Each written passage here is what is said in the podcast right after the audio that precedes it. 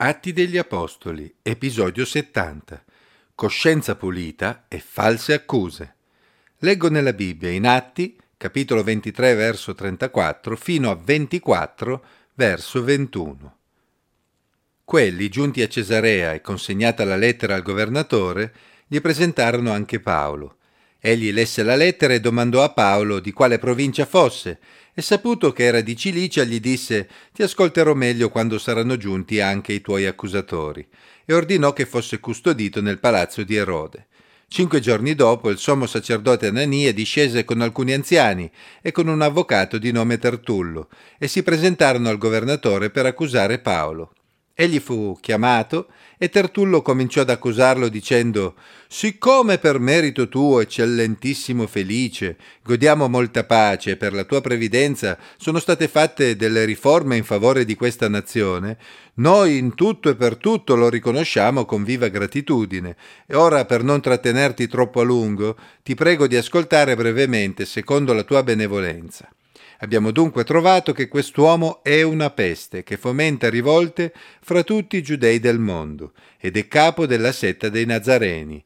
Egli ha perfino tentato di profanare il Tempio, perciò lo abbiamo arrestato e volevamo giudicarlo secondo la nostra legge. Ma il tribuno Lisia è intervenuto e lo ha tolto con violenza dalle nostre mani, ordinando che i suoi accusatori si presentassero davanti a te. Interrogandolo, potrai tu stesso aver piena conoscenza di tutte le cose di cui noi lo accusiamo. I giudei si unirono anch'essi nelle accuse affermando che le cose stavano così. Allora Paolo, dopo che il governatore gli ebbe fatto cenno di parlare, rispose Sapendo che già da molti anni tu sei giudice di questa nazione, Parlo con più coraggio a mia difesa, perché tu puoi accertarti che non sono più di dodici giorni da quando salì a Gerusalemme per adorare, ed essi non mi hanno trovato nel Tempio a discutere con nessuno, né a fare assembramenti di popolo, né nelle sinagoghe, né in città, e non possono provarti le cose delle quali ora mi accusano. Ma ti confesso questo, che adoro il Dio dei miei padri, secondo la via che essi chiamano setta, credendo in tutte le cose che sono scritte nella legge e nei profeti, avendo in Dio la speranza condivisa anche da costoro, che ci sarà una risurrezione dei giusti e degli ingiusti. Per questo anch'io mi esercito ad avere sempre una coscienza pura davanti a Dio e davanti agli uomini. Dopo molti anni sono venuto a portare l'emosine alla mia nazione a presentare delle offerte. Mentre io stavo facendo questo, mi hanno trovato purificato nel Tempio senza assembramento e senza tumulto. E vi erano alcuni giudei dell'Asia. Questi avrebbero dovuto comparire davanti a te ed accusarmi se avevano qualcosa contro di me, oppure dicano costoro quale misfatto hanno trovato in me quando mi presentai davanti al Sinedrio, a meno che si tratti di questa sola parola che gridai quando comparvi davanti a loro. È a motivo della risurrezione dei morti che io sono oggi giudicato da voi.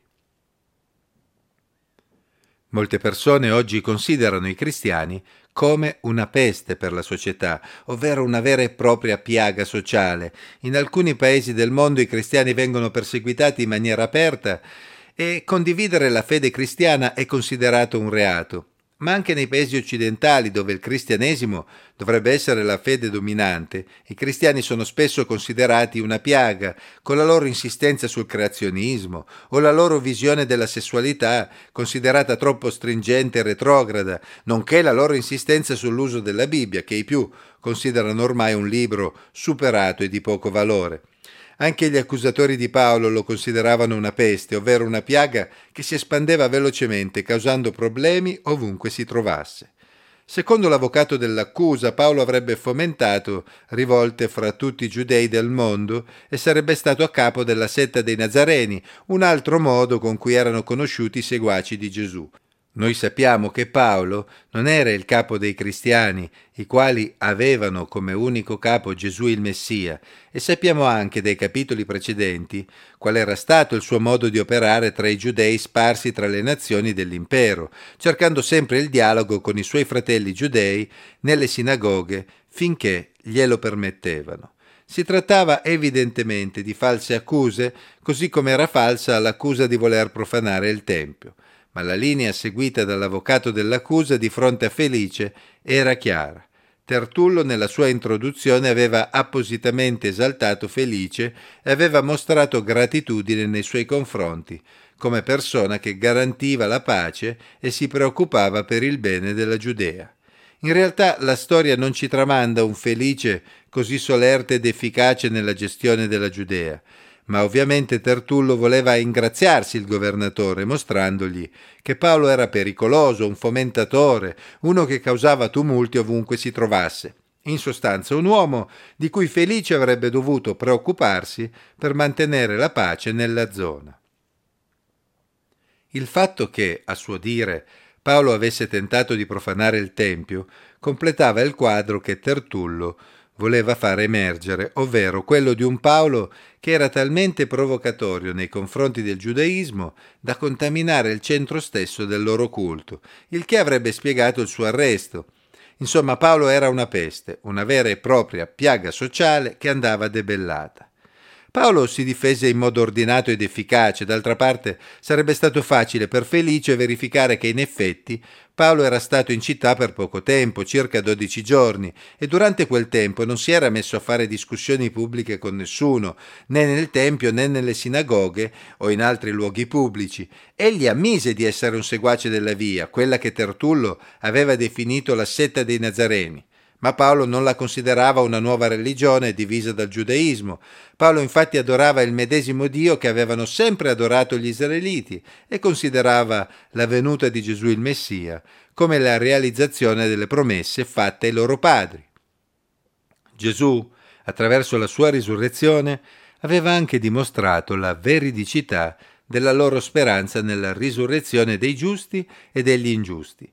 In sostanza, quella che loro chiamavano setta era in effetti il proseguimento naturale della medesima fede dei loro padri, e proprio perché Paolo credeva nella risurrezione e nel giudizio di Dio dopo la morte, egli si sforzava di mantenere pura la sua coscienza davanti a Dio. La sua presenza a Gerusalemme infatti non era per fomentare alcuna rivolta, ma per portare elemosine alla sua nazione e presentare delle offerte, cosa che egli stava appunto facendo nel Tempio quando lo avevano arrestato.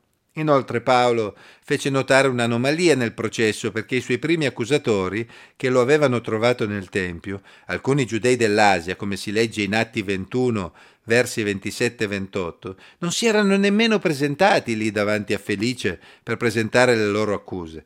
Quelli che si erano presentati davanti a Felice erano per lo più membri del Sinedrio, tra cui il sommo sacerdote Anania, i quali, se fossero stati onesti, avrebbero dovuto ammettere che Paolo aveva solo detto di credere nella risurrezione dei morti davanti a loro, la qual cosa di certo non costituiva alcun reato, visto che tutti i farisei la condividevano. Si legga Atti 23, 6. Insomma, Paolo non vacillò di fronte alle false accuse dei querelanti perché aveva la coscienza pulita e non aveva bisogno di inventare nulla a sua discolpa, perché era sufficiente dire la verità. Tornando ai giorni nostri, è possibile che come cristiani, come capita già in varie parti del mondo, ci troveremo prima o poi di fronte a false accuse che vogliono metterci in cattiva luce. E non è detto che i giudici siano dalla nostra parte, infatti la giustizia dell'uomo non corre sullo stesso binario della giustizia di Dio, anzi, molto spesso l'uomo chiama bene ciò che Dio chiama male e viceversa. Cosa dovremmo fare se ci trovassimo di fronte a false accuse e di fronte ad una giustizia che non soddisfa la giustizia di Dio? Come impariamo da Paolo e dal suo atteggiamento, i cristiani non sono chiamati ad essere ribelli, ma sono chiamati ad avere una coscienza pulita e a rendere testimonianza della verità che è in loro, nella speranza che la verità possa conquistare anche i nostri oppositori. D'altra parte, come Paolo, noi crediamo nella risurrezione dei giusti e degli ingiusti e crediamo che anche se questo mondo non dovesse renderci giustizia, un giorno ci troveremo davanti al giusto giudice, il quale sa distinguere tra il bene e il male. E allora, come è scritto in Malachia 3:18, vedremo di nuovo la differenza che c'è fra il giusto e l'empio, fra colui che serve Dio e colui che non lo serve.